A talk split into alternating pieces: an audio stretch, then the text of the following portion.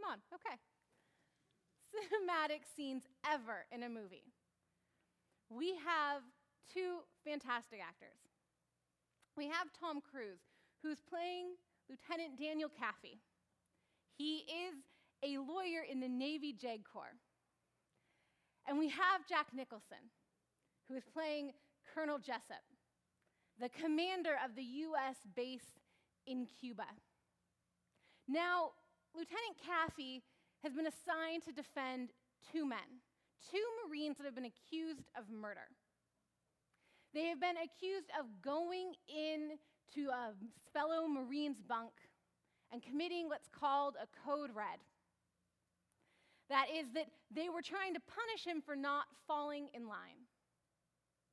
Now, the commanders of the base had said that these men explicitly went against their orders, that they had said that this other Marine was to be left alone, but the two Marines continued to say that, in fact, the order had come down from on high. Now, Lieutenant Kaffee has been trying to get to the bottom of this story throughout the movie. And we come to the climactic courtroom scene. And finally, Colonel Jessup has been called up to the stand, and Lieutenant Kaffee is standing there across the courtroom, and he's demanding answers. He says, Colonel Jessup, did you order the code red? And the judge says, You don't have to answer that question. Colonel Jessup says, I'll answer the question. You want me to keep going? but our story today also has a question. In fact, it has two questions for two different people. Why did you lie? Is this the price? It's a tough story to read. What do we do with a text like this that at first glance doesn't seem like it should belong in our New Testament? One that seems to speak of swift and quick judgment, seemingly devoid of the grace that we have come to know that Jesus offers those who sin. And perhaps you're like me and you would prefer to just ignore these few lines altogether, focusing instead on the previous chapter, the previous passage, where we get to celebrate the beauty that is the church coming together in perfect harmony for the first time.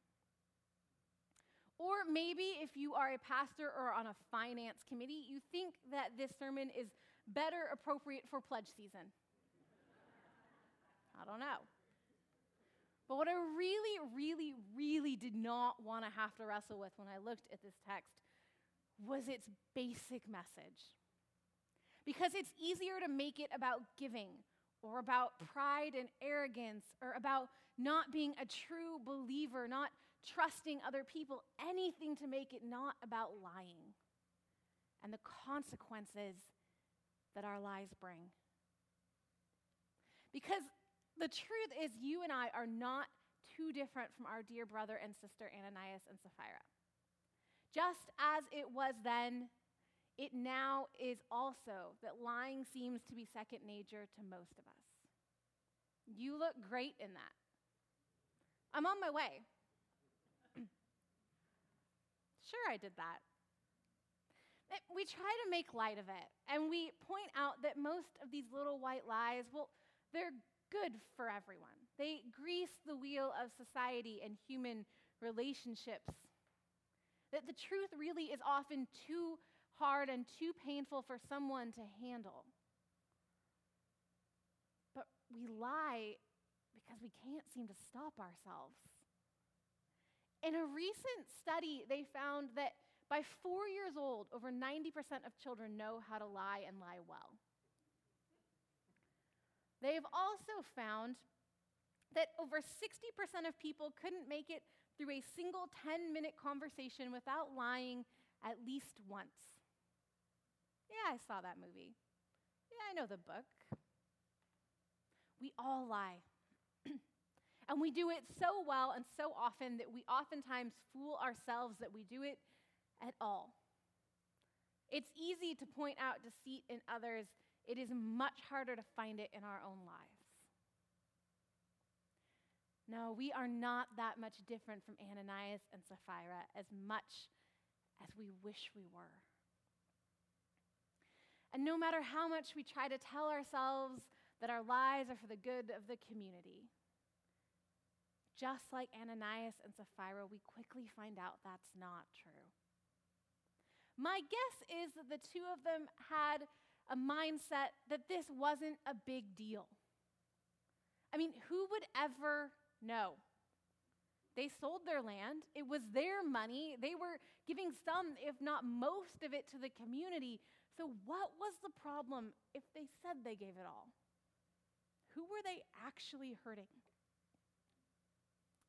But as they told their lies in front of Peter and the other apostles and the gathered community, it becomes clear that this is not a small thing, that this lie is no trifling matter. It becomes clear that, in fact, this lie had the power to damage the entire community. We have to remember that at this moment, we are looking at the nascent, fledgling church.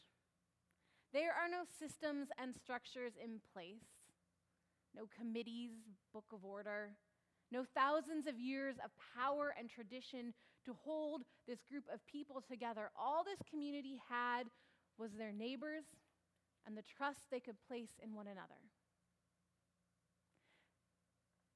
We realize that there was no requirements that they sell everything. There was no mandate that they donate all that they sold.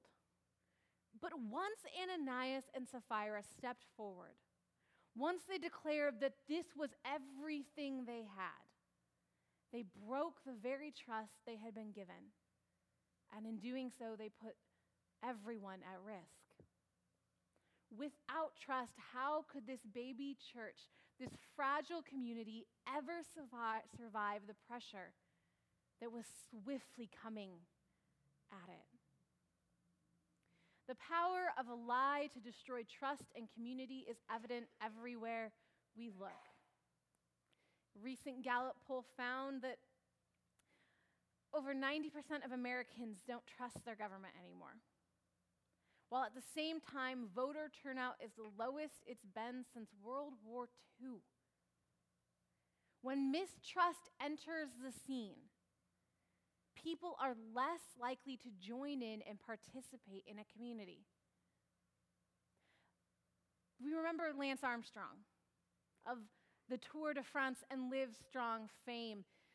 Once news of his lying and cheating came forward, the entire Livestrong empire he had created came crashing down.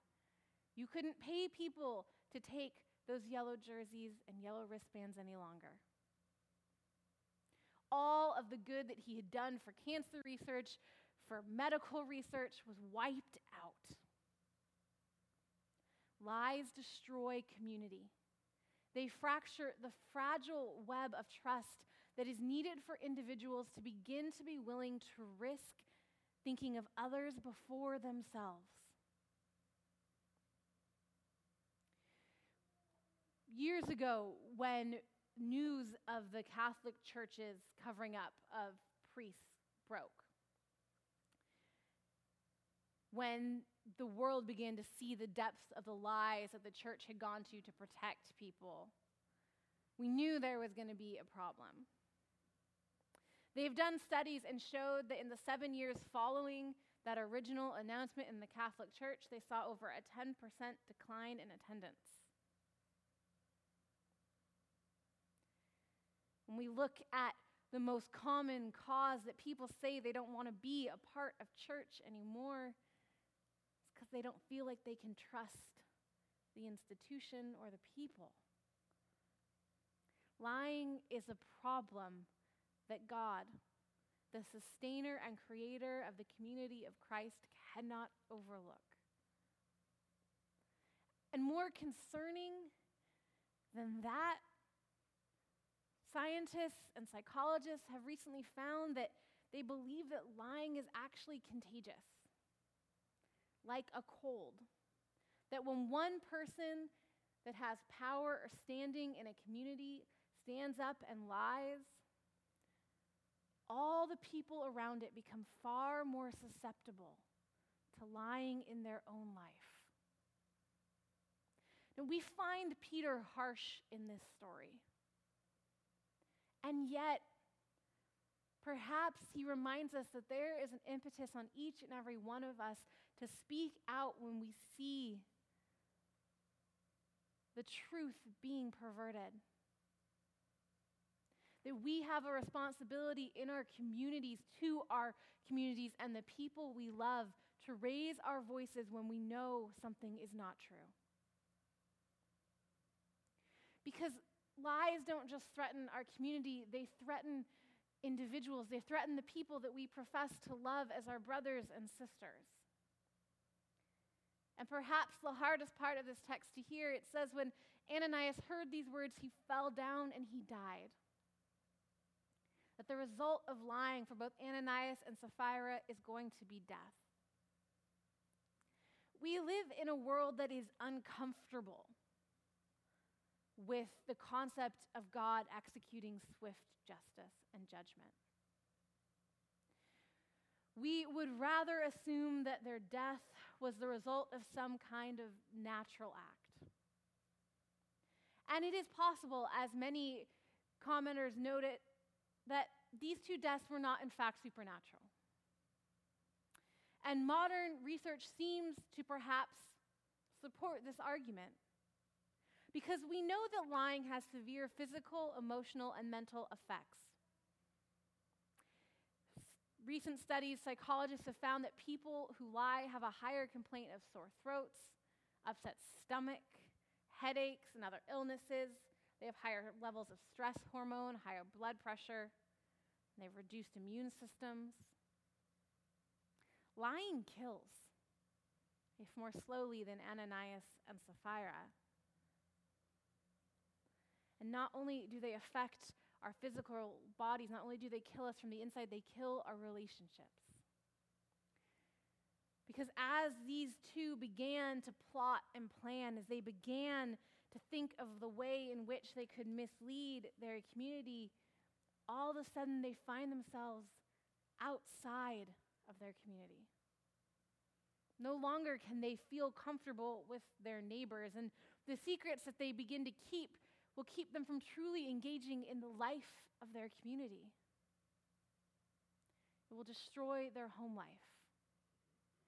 For all we can see before this moment, they were a happy and secure family with a home and plenty of land. They were following the new church. They were a part of this beautiful new community. And in one lie, they managed to lose it all.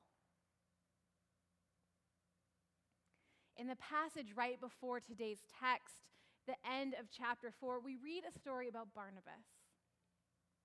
Now, Barnabas, in fact, also had a plot of land, and he went and he sold it. And he took all of that money and he laid it at the apostles' feet. Moved by God, he committed a generous act. And perhaps what happened was Ananias and Sapphira, they watched Barnabas and they watched how the community reacted to him, and they wanted that same notice, that same acclaim. But part of the discipline of selling and giving was to learn to trust brothers and sisters in Christ. It was to learn to become more Christ like in generosity, to become closer to God. But Ananias and Sapphira, it seems they wanted the recognition of being those kinds of people without actually doing the work that it takes to become that kind of person. One commenter says that this is the very worst kind of hypocrisy that Jesus fought against. To want to be praised for being good and godly without doing so. And so, while it is possible that in that one moment when they were called out, that the implications of all of their weight, that the lies came crashing down on Ananias and Sapphira in the moment of Peter's question, that the physical effects of the shock were responsible for their death, it seems that is an easy escape from a hard truth. The truth that God punished people, these two people, for lying with immediate death. Because the fact is that the worst thing that they did wasn't lie to their community, it wasn't to lie to themselves, but they tried to lie to God and the Holy Spirit. From the very beginning of God's relationship with his people, he has reminded us to watch our tongues. You shall not bear false witness. Let your yes be yes and your no be no. Lying in the fashion of Ananias and Sapphira is to fly in the very face of the commandments that we have been given as the people of God. To love God and to love your neighbor, you have to be a truthful person. We cannot lie for our own benefit and still claim to love those that we cheat. And yes, it is difficult. And it feels like there's no grace given in this moment, but we forget no one made them lie. Ananias knowingly and willingly brought the money forward to mislead the people of God. And Peter gave Sapphira a second chance to change her story. Was this really the amount? As people of God, as representatives of God and God's kingdom, our words carry much weight. And if we are untrustworthy, then it seems likely that people will assume that our king is untrustworthy as well. When we lie, we don't just weaken our own position, we weaken the position of God in the world. When we try to present ourselves as better than we are without putting in the work, we see the kind of hypocritical scandals that abound in the news and weaken the message of God in this world for the people who need to hear it the most. God cannot and does not stand idly by while the impact and trustworthiness of his kingdom and his word is tarnished in our streets. God acts and acts in judgment, one that is perhaps a mercy for the greater community. Ananias and Sapphira were not given a second chance. But by the grace of God, we are. We have a chance to be the kind of people who are committed to our word, who are truthful and honest in our dealings with one another and ourselves, who don't attempt to gain baseless praise that fractures our communities, ourselves, and God's word. It's not easy, but it is what we are called to do, and not doing so will come with a consequence. Perhaps not this moment, but someday nonetheless. Colonel Jessup says, I'll answer the question. He turns to Kaffee, sits in a courtroom, everyone holds their breath. You want answers? I think I'm entitled to. You want answers? I want the truth. You can't handle the truth, Colonel Jessup says. Son, we live in a world that has walls, and those walls have to be guarded by men with guns. Who's going to do it? You. I have a greater responsibility than you could possibly fathom. You weep for Santiago and you curse the Marines. You have that luxury. You have the luxury of not knowing what I know. That Santiago's death, while tragic, probably saved lives, and my existence saves lives keeps going on, going on, and so Kaffee again says, Did you order the code red? I did the job. I did you order the code red? You're right, I did. Silence across the courtroom. The Holy Spirit is called the great counselor for a reason like a good lawyer, it will force us to face the truth. It convicts us when our lies are on display. It calls us out when we would try to hide those lies between, behind twisted logic rationalizing about how it's good for other people. We're doing it to protect them or to protect ourselves. We have two choices. We can, like Colonel Jessup, like Ananias and Sapphira, cling to our lies.